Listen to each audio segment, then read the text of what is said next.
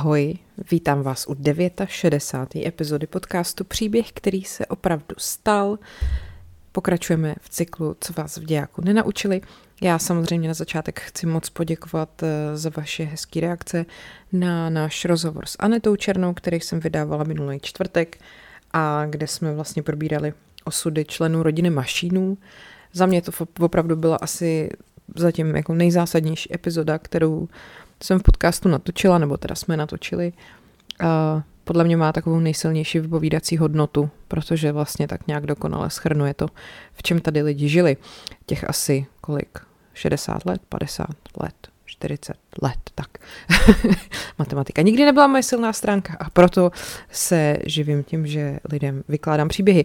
Prosím vás, dneska se podíváme na další komunistickou prasárnu. Tentokrát to budou mm, pracovní tábory, eh, jak tam, jak to fungovalo, jak tam ty lidi žili, no žili, to je asi silný výraz, eh, jakým způsobem se tam vůbec dostávali a tak dále a tak dále. Eh, možná na začátek, jestli neznáte, tak vám doporučuju seriál Zdivočelá země. Já mám dokonce pocit, že ho teďka jako dávají nějak, jsem zahlídla v nějakém televizním programu, že uh, mám pocit, a tak oni to opakují furt, teda ono to má jako hodně epizod, uh, musím říct, že to je podle mě nejlepší role, kterou kdy Martin Dejdar zahrál. A uh, ten seriál je natočený podle vlastně knížek uh, člověka, který opravdu v těch pracovních táborech žil. A je to opravdu dobře udělaný, vlastně to je takový průlet jako nejen těma létama toho vězení, ale celým tím životem toho Antonína Maděry, který prostě začínal, nebo v tom začátku seriálu je vlastně jako eh, pilot RAF, který se vrací do Československa po válce, myslí si, jak to bude všechno skvělý a ono to bude všechno ještě horší a pak to vlastně jde Mm, vypráví ten jeho život až do nějakého, myslím, převratu v roce 89. Takže vlastně takový krásný jako dějiny tady toho, co já vám vyprávím, schrnutý v jednom seriálu. Eh, je to hezky natočený, eh, jako dobově dobře takový vystižený podle mě a právě zrovna ty roky, kdy ten Antonín Maděra je v tom lágru, ty díly jsou podle mě jako nejsilnější. Tam to je jako hodně, hodně, hodně dobře podle mě stvárněný, jak to tam právě fungovalo a jaký lidi se tam vůbec potkávali. Jo. Tak, to tolik na úvod, doufám, že jste nestratili pozornost a vrhneme se na to, jo. Takže, trestanecký pracovní tábory, ty fungovaly na území bývalého Československa mezi lety 1949 až 1961. Bylo to celkem 18 vězeňských zařízení táborového typu, které byly postaveny v blízkosti některých z důlních uranových šachet v oblasti Jáchymova, Horního Slavkova a Příbramy. Ty trestanci, nebo ty vězňové, kteří tam byli, tak byli nuceni těžit uranovou rudu pro sovětský svaz za jako totálně nevyhovujících, no to je taky slabý slovo, prostě za úplně nelidských podmínek, který teda zvlášť v letech 50 až 53 uh, překračovaly hranice i komunistické zákonnosti, což je opravdu co říct. A v letech 49 až 54 byly uh, teda označovaný oficiálně jako trestanecký pracovní tábory a od roku 54 jako nápravně pracovní tábory a celkově těma táborama prošlo přibližně 65 tisíc trestanců a zhruba tak polovina z nich byly politický vězňové. A teď jako proč to vlastně vůbec, nebo No, prost, prostě proč to vzniklo. Eh, ten uranový průmysl eh, vlastně během těch poválečných let zaznamenal v Československu velký rozmach. Navíc eh, to byl pro Sovětský svaz dost rozhodující element protože oni potřebovali co nejrychleji vyzkoušet vlastní atomovou zbraň. Že jo? E, začátek studené války, američani zbrojili, sověti zbrojili a závodili v tom, kdo prostě tu atomovku bude mít první.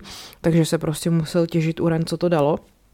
A samozřejmě, že uh, to nebylo možné jako uskutečnit jenom s těma lidma, kteří v těch dolech byli zaměstnaný. Uh, a tak eh, od podzimu roku 45 se vlastně vedení té strany i těch dolů snažilo jako přilákat další a další pracovníky. A uvažovalo se, že vlastně na konci roku 53 by v tom uranovém průmyslu pracovalo až 60 tisíc zaměstnanců. Jenomže, kde je měli vzít, že jo? No a pak najednou přišla odpověď a to se stalo po tom komunistickém převratu v roce 48, že jo. Uh, protože vlastně se ukázalo, že by bylo úplně skvělý, kdyby se uh, do těch dolů na tu práci nasadili vězni. A ten důvod teda byl za prvý ten nedostatek pracovních sil, že jo, a taky samozřejmě uh, jako využijeme vězně, který bychom jinak měli zavřený prostě ve vězení, takhle pro nás budou pracovat, zabijeme vlastně dvě mouchy jednou ranou a ještě prostě tady Sovětům naservírujeme uranu, kolik budou chtít, aby pak mohli prostě atomovkou zničit celý svět. Geniální. No a uh, vlastně se dá říct ve své podstatě, že tyhle ty trestanecké pracovní tábory uh, byly takovou jenom komunistickou verzí koncentračních táborů nacistických, že jo. Uh, možná, že to nekončilo pro tak obrovský lidí, tak, tak obrovské množství lidí tak fatálně, ale ten způsob, jakým tam s nimi bylo zacházeno, se prostě s těma náckama nějak ne, nezadal. Um, takže za prvý to teda bylo jako výborný, výborný prostředek k těžbě toho uranu a za druhý samozřejmě účinný nástroj takovému teroru proti vlastnímu obyvatelstvu. Takže uh, účelem nebo snahou bylo mimo jiné izolovat nepřátele lidově demokratického zřízení, který by teoreticky znamenali prozbu, prozbu hrozbu. Takový ty reakčníci, jo, o kterých už jsem tady taky mluvila několikrát, prostě kdokoliv, kdo měl majetek, kdo byl inteligentní, kdo měl víru, eh, kdo jakkoliv vyčuhoval z řady a nebyl z toho být prostě tupá deprimovaná, tupý deprimovaný hovado, tupá deprimovaná ovce, která si prostě nechá všechno jako za sebe rozhodnout a naservírovat, tak ten šel prostě do pracovního tábora. A pro národní podniky Jachimovské doly tady to masivní nasazení té vězeňské pracovní síly v počátku znamenalo samozřejmě úsporu finančních nákladů, že jo. No a od, od ledna 49 potom probíhaly jednání o nasazení těch vězňů teda v uranových dolech a e, k 1. březnu 49 byl teda zřízený pracovní oddíl vězňů, který spadal pod trestní ústav v Plzni. A tenhle vězeňský útvar byl potom umístěný v nově zřizovaném pracovním táboře Vikmanov a na počátku k němu bylo zařazeno 209 vězňů. E, vlastně ty československé věznice byly na počátku roku 49 právě přeplněný a podmínky v nich byly jako neudržitelné, takže tohle prostě opět jako bylo úplně geniální řešení celé situace. No a ten tábor, ten Vikmanov, ten jako první, vlastně nebyl úplně jako dobudovaný hnedka na začátku, když ty vězni tam přišli. Takže prvním úkolem těch nově příchozích vězňů bylo, aby ten tábor byl aspoň z části obyvatelný. Uh, druhý tábor, Mariánská, ten vzniknul 4.6.49 a byl obsazen uh, taky 209 vězni a tam vlastně měli být hlavně přednostně umistovaný vězni, kteří byli odsouzený státním soudem, uh, ideálně pokud by byli mladší 25 let. Ty tábory se od sebe lišily velikostí vzhledem, ty odsouzený byly většinou umístěný v takových typizovaných dřevěných barácích, ty měly rozměr 42,5 x 12,5 metru. A po obou stranách chodby v tom byly řazeny místnosti, které sloužily k tomu ubytování těch odsouzených, což byly prostě takové ubikace šílený, že jo, kde byly jenom takový ty základní jako potřeby. Samozřejmě, že ty podmínky v těch táborech prostě byly šílený. Samozřejmě některý z nich už dřív obejvali německý váleční zajatci, ale jinak teda většina z nich byla vybudovaná nově při právě těch nově nalezených uranových ložiscích a ty přebírané tábory totiž po těch válečných zajacích se fakt nacházely většinou v totálně jako dezolátním a neobyvatelném stavu. No a protože ta těžba se rozrůstala a těch, ten příliv těch dalších jako nesvobodných pracovních sil jako furt neustával, že jo, furt jsme měli kde brát nový politický vězni, tak eh, se zřizovaly další tábory. Takže Horní Slavkov, který byl později přejmenován na Prokopa, ten vzniknul na počátku července 49. Ten se stal uh, domovem pro 250 nově příchozích odsouzenců. Pak to byl v roce na konci července 49 Eliáš, který předtím sloužil právě jako zajatecký tábor pro Němce. Tam uh, jich přišlo 518 vězňů a potom uh, byl teda ale už v roce 50 zlikvidovaný jako zdravotně nevhodný a pak byl teda zřízený nový Eliáš 2, jo, takže nepřišli oni, nemuseli se bát. No a potom e, tam byl tábor Rovnost, tam už bylo 978 vězňů a v roce 49 potom ještě taky tábor Svornost. A ten potom mělo obejvat asi 600 vězňů a ty ten sestup a výstup z toho tábora k té šachtě, ty vězni byli nuceni absolvovat po takových jako schodech, které byly po obou stranách obehnaný ostnatým drátem. A k 1. lednu 50 byl, bylo v šesti táborech uh, stanice SVS Ostrov, což bylo jako velitelství kde, eh, pod, pod který ty, pod, spadaly ty tábory, tak tam bylo umístěno celkem 3986 vězňů a pak 26. ledna 1950 tam byl ještě nově vybudovaný tábor Ležnice, ten patřil k menším a pak tam byl ještě Svatopluk a tábor 12 a ty se ještě zřídily na Hornoslavkovsku v průběhu roku 51. No a právě potom, podle mě asi úplně nejznámější z těchto těch táborů, který jako si myslím, že právě snad doufám znáte z dějepisu, my jsme tam byli i na, na výletě, tehdy si pamatuju, to bylo u třetího naleziště uranové rudy v Československu v okolí Příbramy, a tam vzniknul tábor Vojna, tam právě mám pocit je i ten Antonín Maděra v tom seriálu, ten, když vlastně jedete třeba z jihu Čech do Prahy přes Písek, tak vlastně okolo té věže toho tábora vojna jedete, jakože je, že je vidět. A ten byl potom v roce 51 přeměněný na trestanecký pracovní tábor pro vězně. No a pak teda ještě poslední z nich byl tábor Bytís, taky u Příbramy a ten byl zřízený v květnu 53. Každý ten tábor měl takový svůj v vozovkách jedinečný charakter, což bylo ovlivňovaný samozřejmě řadou jako věcí, jo, velikostí, tím, jak, byl, jak to bylo vzdálený od těch důlních pracovišť, pak taky, jak to bylo vybavený a vlastně i složením těch vězňů. Ale uh, dá se říct, že to jako všechno stálo totálně za šprdel. Hygienické podmínky, že jo, prostě nějaký stravování, se s tomu tak dá říkat, eh, vybavení, se tomu tak dá říkat. Neodpovídalo to prostě žádným dobovým předpisům, chybělo tam základní zdravotnické vybavení.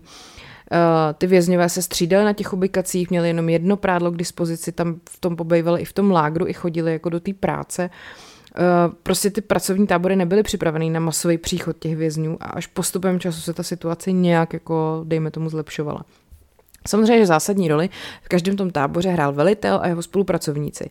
Ten náčelník toho lágru rozhodoval jako o všem samozřejmě, co se tam jako odehrávalo a uh, v počátcích těch 50. let, v době, kdy bylo zvýšený takovýto napětí a byla nejvíc prosazovaná taková ta ideologie toho zostřeného třídního boje proti reakčníkům.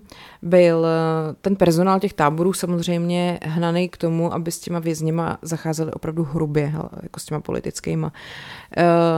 Eh, ta situace se potom ještě víc vyhrotila, když ty tábory v uranové oblasti převzalo Ministerstvo národní bezpečnosti v červnu 1951, protože eh, se tam ty odsouzenci hromadně několikrát pokusili o útěk. Takže tam prostě panovala atmosféra strachu a jako represe a tak. V řadě táborů byl prostě hlad, ale eh, samozřejmě, že většina, nebo ty, jako ty vězni prostě se teda snažili všema možnýma způsoby přežít a jako nějak se zachovat naději, že prostě se tam odsaď ještě někdy dostanou, že jo.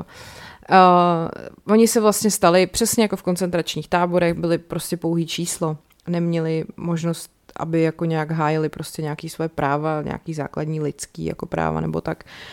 Samozřejmě, že součást toho jejich života byl jako zápas o věci, jako myslím právě to oblečení, jako voda, jídlo a naštěstí ale, eh, jak tam vlastně se by scházela paradoxně taková skupina až jako intelektuální, v podstatě elita tehdejší, tak se tam pak dali najít jako věci, kterým vlastně dělali radost, jo? Že, že se jako vlastně spolu povídali a navzájem eh, jako se nějakým způsobem vlastně mohli držet psychicky. To vlastně i, eh, jak jsem mluvila v tom minulém podcastu o o tom, o té akci Jezerka estebácký, kdy uh, estebáci stříleli do skautů a potom, myslím, uh, jeden, jeden, jeden z nich tam dneska v podstatě vypráví, jak tehdy po tady této akci ho zavřeli do takového pracovního tábora a že to vlastně nebylo špatný, protože tam byl, že to tam byl samej, uh, samej scout a samej sokol a že si ty lidi vlastně spolu hrozně rozuměli, protože vlastně to, to ty komunisti možná nedomysleli, jak tam zavírali lidi ze stejného těsta a takový lidi ze stejnou třeba minulostí nebo ze stejného zájmama, tak možná jim to paradoxně, aniž by chtěli, tak jim to o něco jako zlepšili, ten pobyt tam. Každopádně, eh, v návaznosti na vývoj před rokem 38 byla jako většina těchto těch vězeňských zařízení eh, v právě od roku 45 v pravomoci ministerstva spravedlnosti a jak jsem říkala, potom se to právě tohleto, tyhle tábory dostaly pod to ministerstvo národní bezpečnosti. No a politickým základem trestních zákonů z toho roku 1950 byla ta teze o tom, že to právo má v podstatě třídní podstatu, jo? že se tam uplatňuje takový ten třídní princip při výkonu trestu. Jo? To znamená, že vy jste vinný už jenom tím, jakýho původu jste, takže uh, se vlastně rozlišoval postih jakoby dvou kategorií vyníků. Buď, jste, buď jako to bylo proti třídním nepřátelům, což byly osoby, které ohrožovaly celou společnost, anebo mohlo být postupováno uh, mnohem jako tvrději, což byli jako, což byli lidi, kteří nejen narušovali to společenské soužití v tom lidově demokratickém státě, ale uh, vlastně paradoxně, jak eh, vypovídá jeden historik tady, tak eh, v praxi byl potom preferován a protežován zloděj nebo vrah, jejichž vina byla primárně připisovaná kapitalistické společnosti na úkor sociálně demokratického dělníka nebo intelektuála pocházejícího z venkovské či měšťanské rodiny. Zloděj nebo vrah se dostal na cestí ne vlastní vinou. Národně socialistický nebo sociálně demokratický dělník však vědomně zradil svou třídu. Jo, takže vlastně ono možná v té době bylo lepší být jako vrah, než uh, být jako nekomunista. Jo? No, každopádně, uh, jak jsem říkala, ten velitel, který tam byl, tak eh, ten teda ve svých rukou v tom táboře schromáždil nebo teda soustředil ty svoje pravomoce a rozhodoval o tom, v tom táboře úplně o všem, uh, tak uh, vlastně jako fakt ta jedna jediná osoba měla v rukou jako obrovskou moc a odpovědnost. A přitom to většinou byly docela mladí a neskušený chlápci, prostě samozřejmě s minimálním rozhledem a vzděláním. A jediný jako jejich doporučení pro výkon takovýhle funkce bylo to, že byli členy uh, Eh, komunistické strany. Že jo.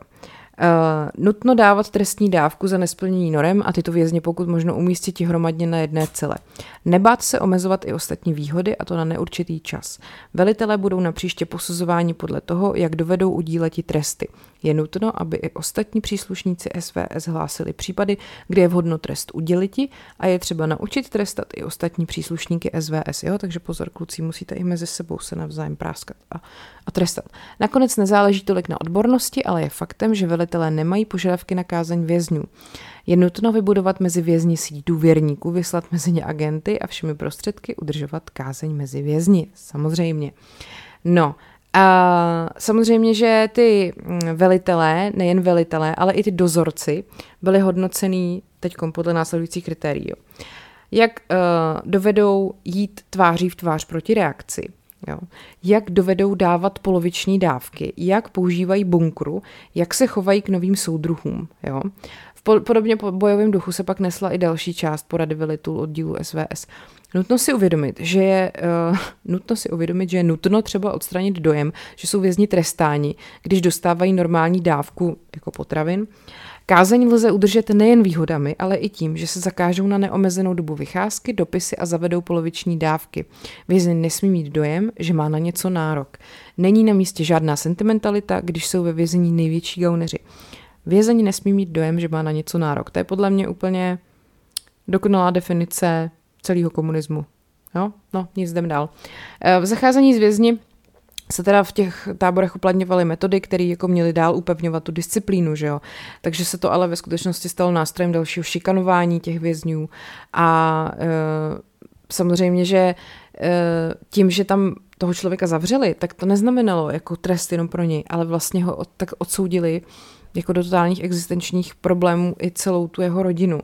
Protože ten totalitní režim razil tu tezi o té zodpovědnosti celé rodiny za jako skutky toho jednoho člena. Jo. Takže uh, ty formy potom toho, ty persekuce celého toho, celé té rodiny byly jako rozmanitý.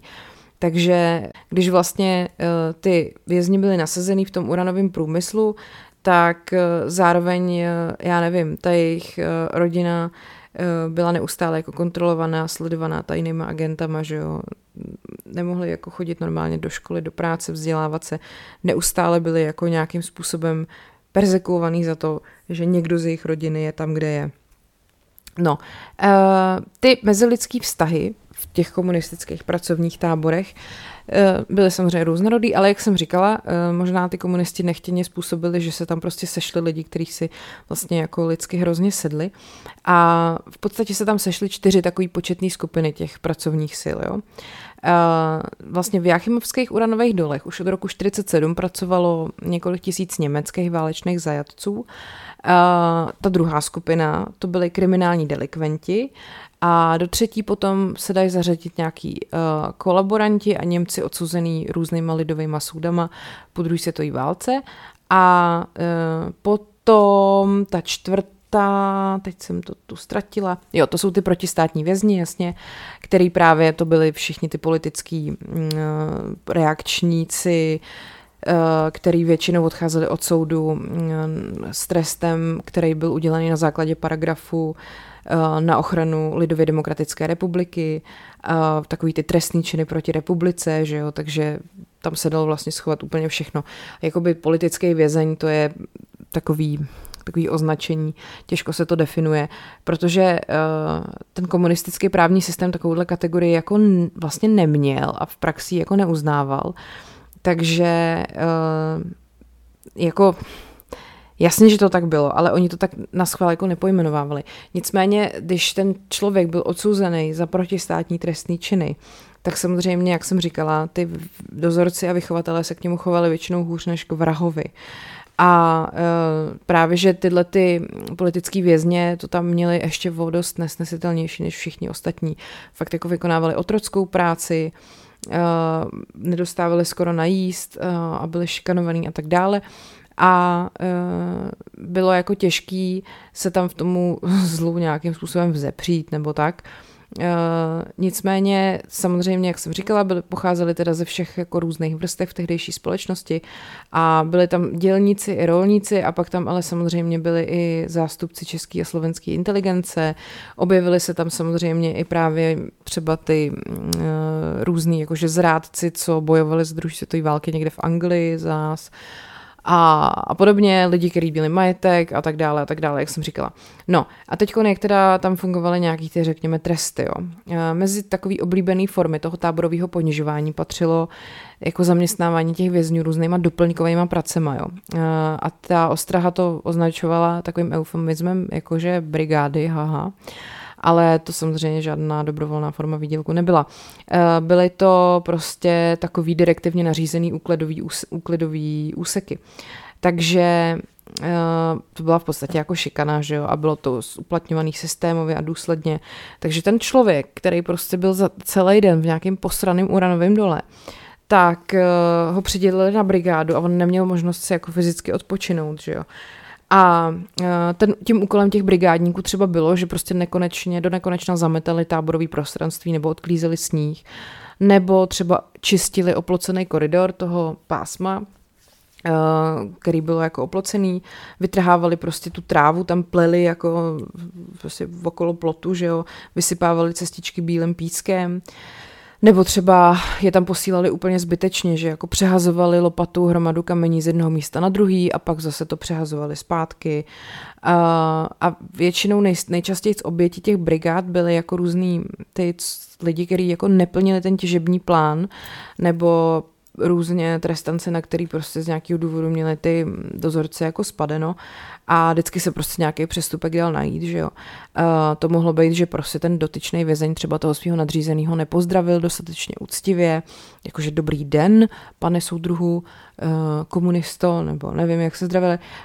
A ta brigáda byla hrozně jako snadný způsob, jak toho trestance nějak ponížit a psychicky zdeptat a ještě ho jako víc vyčerpat, že jo. Uh, no, pak samozřejmě další jako prostředek, jak, jak ty lidi jako zničit, eh, byla ta izolace od jejich rodiny a mm, jako vlastně oni jim sice dovolili se s tou rodinou vidět, ale jako na strašně kratoučkou dobu a až po hodně, hodně dlouhý době, co tam byli v tom, v tom táboře. Takže uh, tam prostě ty lidi že žili v takovémhle prostě marastu šíleným a oni jim teda upírali kontakt s rodinou a žádný, jako neexistovala v tom žádná pravidelnost, nebylo něco, jako že by třeba se na to jako mohli těšit, nebo že by věděli, a tak prostě každý pátek vždycky jsem za mnou někdo přijde. Ne, nic takového nebylo. Takže to právo toho vězně přijímat a psát dopisy bylo eh, vázané na ten pracovní výkon toho člověka a na to, jak se chová. Takže vlastně záleželo jenom na libovůli toho vedení tábora, jestli mu tyhle výhody jako umožní. No a ty návštěvy, jak jsem říkala, byly jako fakt jenom sporadický, takže se i někdy stalo, že ten mukl ty svoje blízky neviděl třeba několik let. A vlastně ale navíc pro spoustu těch vězňů, jako to setkání s tou rodinou nebylo, že by se na ně těšil, ale vlastně to pro ně bylo hrozně stresující, protože, jak jsem říkala, ta samotná ta žádost o to povolení se s nima setkat, jako byla provázena nějakým hrozným ponižováním. A e, navíc se třeba jako dělo, že oni prostě dělali na schvál, že ta povolenka e, k té návštěvě té rodině došla pozdě a jako, že, já nevím, povolujeme vám prostě 13. května přijet tady za Frantu a jim to prostě přišlo 15. tak už tam nesměli, že jo. A on ten vězeň na to ztratil nárok. Nebo prostě třeba mu to, tu povolenou návštěvu na poslední chvíli ty dozorci zrušili. Jo, takže prostě i tady tím letím je oni jako deptali a totálně prostě totálně uh, dodělali. No a den před tím termínem návštěvy si teda ten mukl vyzved ze skladu sváteční oblečení a boty a oni je pak třeba v, to bylo v kterém tom táboře, um, Jo, že, že oni si návštěvy odbejvali v Ostrově, jako ve městě Ostrov, uh, přitom uh, měli ten tábor jako někde jinde, jo, že prostě se tam vždycky odváželi autobusem. No takže před odjezdem toho autobusu do toho Ostrova ještě prohlíželi ty mukly, jestli jako vypadají dobře, jestli je umytý a voholený, ale ty samotné návštěvy pak fakt byly krátké, jakože třeba 10 minut, 20 minut. Mohla se ta délka prodlužovat, jak jsem říkala, podle toho, jestli dotyčný prostě si to zaslouží, že jo. No, a jak jsem už taky předtím říkala, tak samozřejmě ten trest toho mukla rovnal se i trest pro celou jeho rodinu. A nejen co se týká jako nějakého psychického deptání, ale taky toho majetku, že majetek propadnul nově vznikajícím družstvům, v rámci kolektivizace jim prostě všechno sebrali.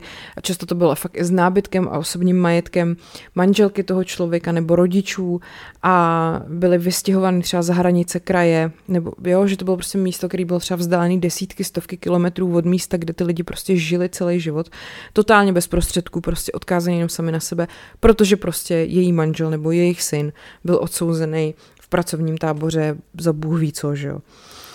No, uh, ještě se taky dostávám tady k um, tomu, že oni fakt trpěli hlady a to se dělo hlavně v letech 51 až 53 a uh, to si tam prožil prostě každý vězeň, který jako nesplnil předepsanou pracovní normu a uh, ten, to omezování té stravy uh, dosáhlo jako masivního rozsahu právě v těchto těch letech a uh, v terminologii těch vězeňských teoretiků šlo o takzvané diferencované stravování, prosím vás, jo.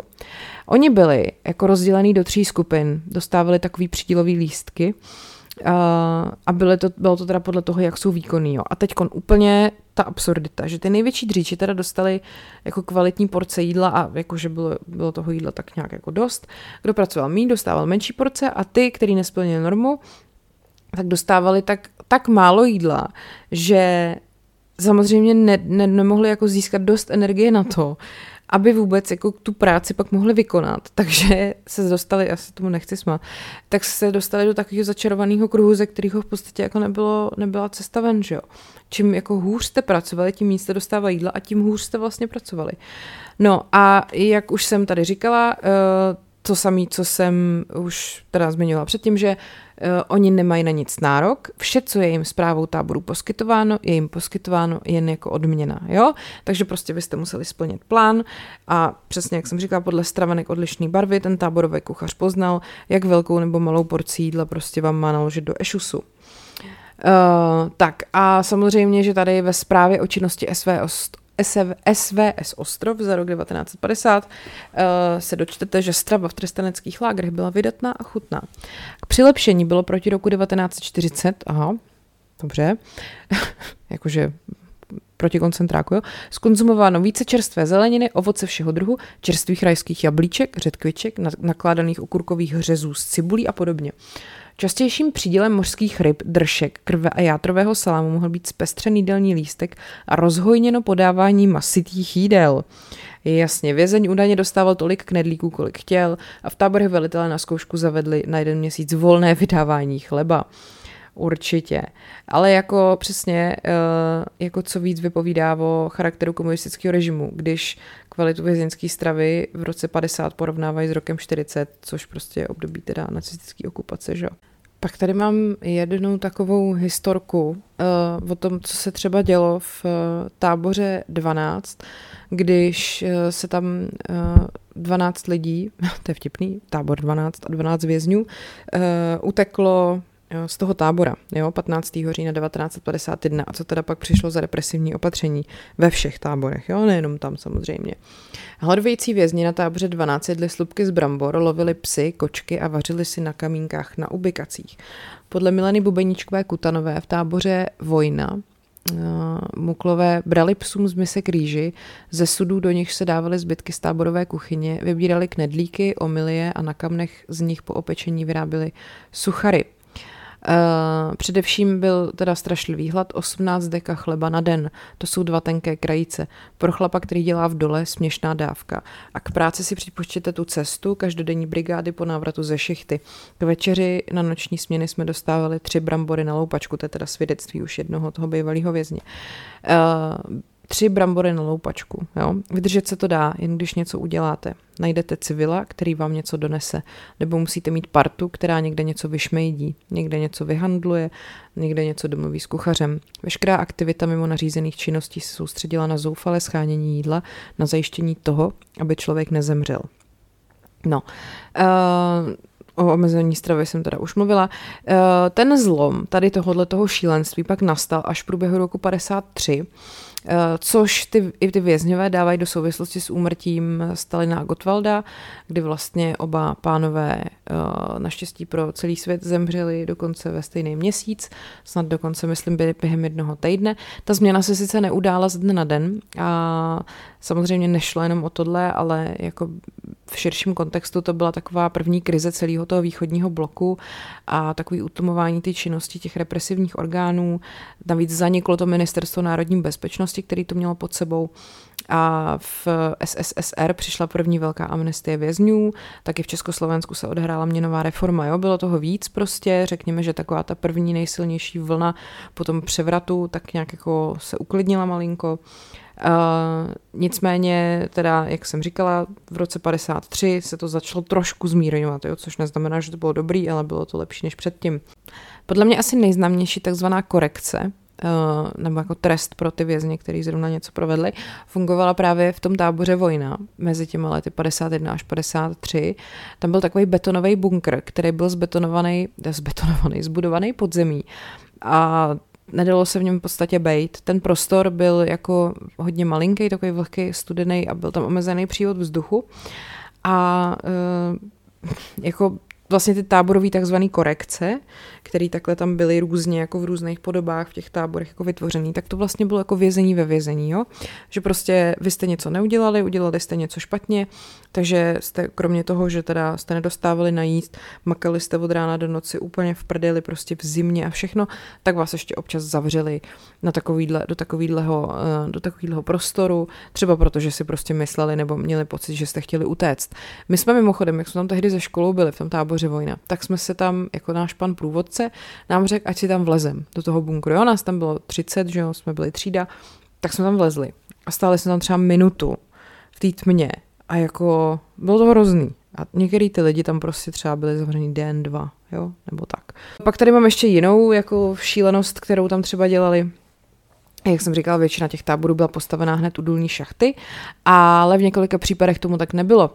Z Jachimovského tábora Nikolaj chodili trestanci asi kilometr pěšky na šachtu Eduard a taky z tábora Mariánská to do areálu šachty Evatr byl prostě nějaký kus cesty a ta eskorta v tom případě používala k transferu vězňů způsob, který byl fakt jako ponižující a říkalo se mu buď chůze v laně, nebo taky Stalinův autobus, krok buzerantů, stonožka nebo muklovský autobus. Jo?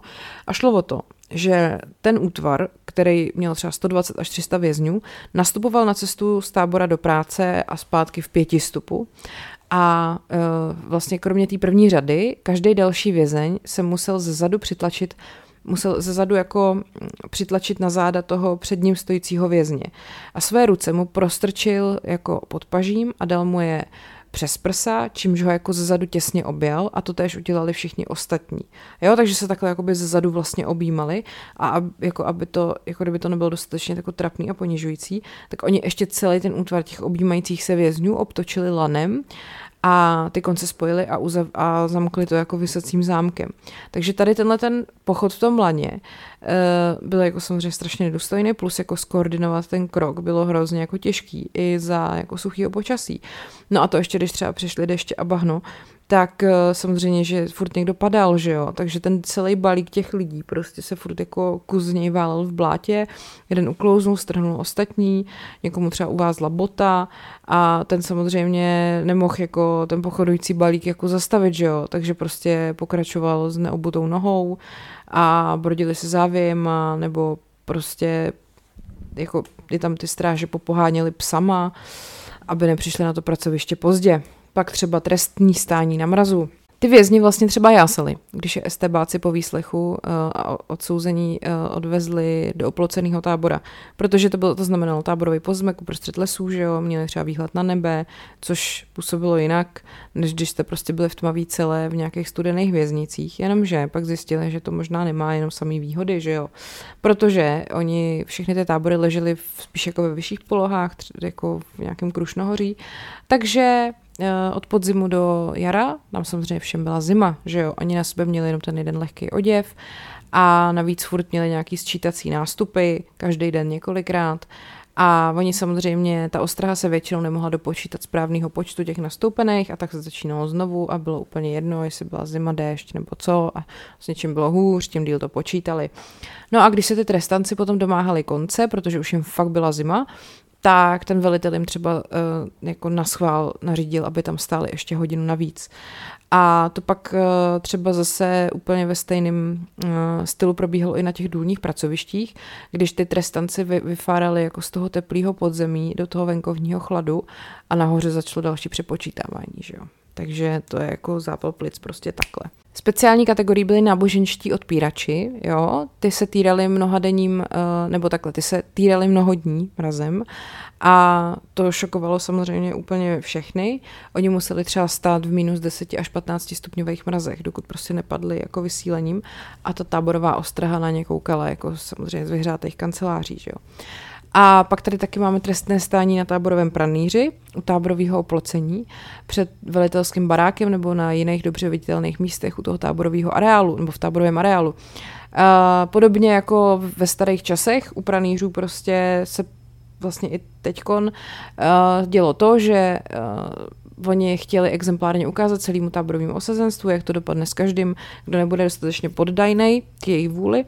Takže eh, třeba několik hodin nebo i třeba několik dní prostě ty lidi stáli na dešti, mrazu nebo ve vánici a ostatní se na ně koukali zevnitř, aby jako si dostatečně jako všimli toho, co se s nimi může stát, takový jako varování, jo. No a samozřejmě, že zdokumentováno je hned několik případů, kdy uh, vlastně ty trestanci, kteří tam stáli, uh, byli často lidi, kteří už prostě tam toho měli tak moc plný zuby, že jednoho dne prostě řekli, že do té práce nepůjdou a tak nějak jako už asi jejich vlastní hlava už a tělo se navzájem neposlouchali. No a tak nejdřív to vedení táboru tyhle ty lidi umistěvalo do těch korekcí, že jo, což byly třeba ty zabetonované bunkry, nebo, uh, ale to bylo takový, to nebylo moc exemplární, že jo, to nikdo neviděl. Takže pak si právě vzpomněli, tato zpráva táboru v té době toho největšího stalinismu, v těch na začátku těch 50. let, že tato stará forma tortury, při který ani nemusíte nikoho mlátit, je vlastně úplně skvělá. Stačí, když si ten člověk prostě někam veřejně stoupne a ostatní se na něj budou, dív, budou dívat, že jo. No a samozřejmě, že takhle toho člověka zlomili jako úplně jako docela rychle, no, když byla zima. Uh, pak to bylo ještě taky zajímavé s ortodoxníma členama církve adventistů sedmého dne. Ty trvali na tom, že prostě budou stále jako světit sabat, že prostě v sobotu nepůjdou do práce a tak museli prostě pro výstrahu ostatním tyhle ty lidi, kteří byli věřící, celou sobotu stát na mrazu a teda nutno říct, že většinu z nich to nezlomilo. Uh, a unavený tady z tohohle toho celodenního mučení v podstatě pak pochodovali do práce v neděli, aby teda o týden později opět mohli v sobotu celý den stát na mrazu, že jo. Uh, samozřejmě uh, nebo ne samozřejmě, no celá řada potom ještě těch bývalých politických vězňů uh, připomíná, že asi největším vrcholem těch brutálních mrazivých trestů bylo týrání svědků Jehovových. Před rokem 54 uh, odmítala většina svědků Jehovových vůbec jako tady ten průmysl vojenský vlastně podporovat, tady tu těžbu toho uranu a tak. A uh, dnes už zesnulý scout a politický vězeň Jiří Navrátil popisuje ve svých vzpomínkách situaci, kdy uh, trestanci podezřelí právě z plánování útěku třeba museli několik hodin stát bosí ve sněhu. Takovýchhle případů je teda zdokumentovaných několik. A dokonce některý ty vězně, ta táborová ostraha polivala vodou, aby pobavila jako ostatní. Uh, když to nepomáhalo, tak je i byli. Jak jsem říkala, nedávali jim jídlo a tak. No a právě tyhle ty uh, svědci Jehovovi v minus 10 až minus 15 stupních stály ve Vánicích a na mraze i několik dní naraz. A některý z nich dokonce týden, jenom s malýma pauzama na spánek. A když, uh, aby z toho místa nemohli odejít, tak ty členové, ty, ty dozorci je přivázali k plotu, anebo jim přibyly boty k zemi. Uh, No, anebo je vyvlekli na střechy trestaneckých baráků, kde ten mrazivý vítr foukal ještě silněji, že jo, a tyhle ty prostě náboženský odpírače tam zase zůstaly, dokud neskolabovali. Samozřejmě, že si odnesli omrzliny, zápaly plic a poškozený vnitřní orgány, ale vlastně naprostou většinu z nich to stejně nepřimělo k tomu, aby teda začali těžit ten uran. No, eh, samozřejmě, že se tam odehrávaly i útěky a eh, ta ještě navíc, eh, jako krom toho, co se tam všechno dělo, tak tam spousta lidí bylo s tím, s tím strašným pocitem v hlavě, že byli odsouzený za totálně smyšlený a různě vykonstruovaný skutky, které prostě neexistovaly, jo. Takže tam ještě byl ten totální pocit nespravedlnosti, se kterým tam ty lidi museli být.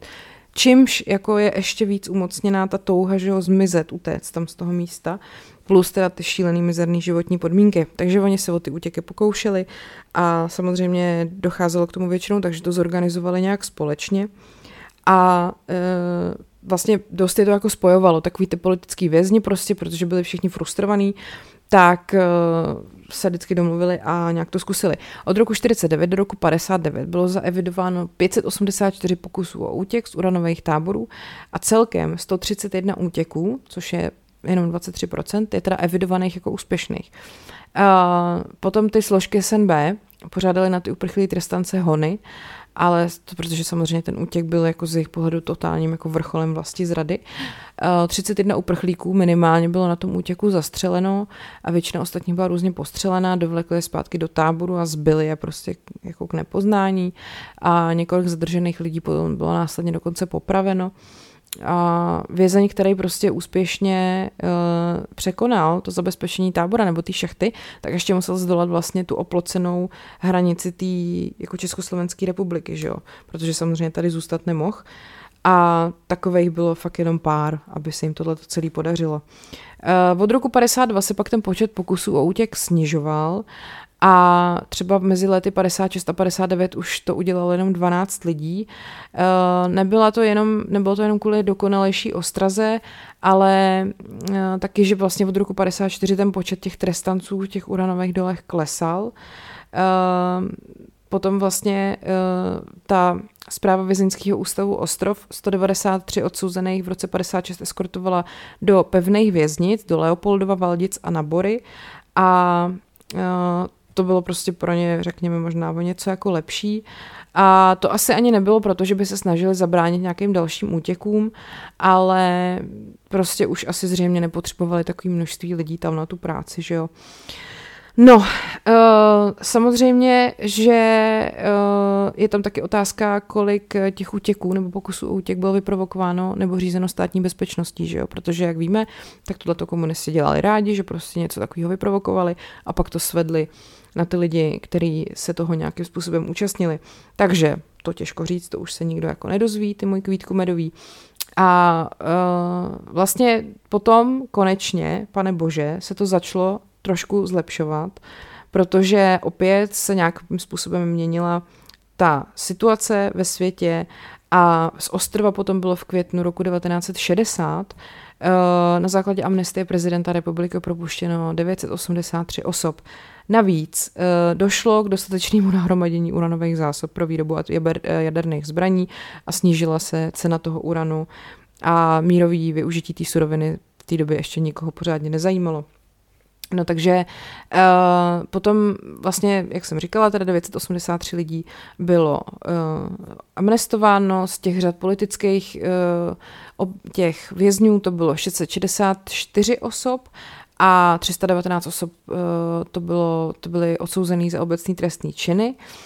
No a pro některé vězně samozřejmě uh, se ta radost z toho jako, že teda jsou propuštěný samozřejmě mísila s různýma obavama, že jo? protože najednou se jako vraceli zpátky do života, ve kterým deset let třeba nebyli, navíc se jako nějakým způsobem zvykli na ten táborový způsob života, jo? to je takový ten syndrom divný, jak jste viděli třeba ve vykoupení z věznice Shawshank. Víte přesně, co máte dělat, co smíte, co nesmíte, kde je jídlo, kdy půjdete do práce, kdy půjdete spát a najednou máte jakoby pseudo jako svobodu, že jo.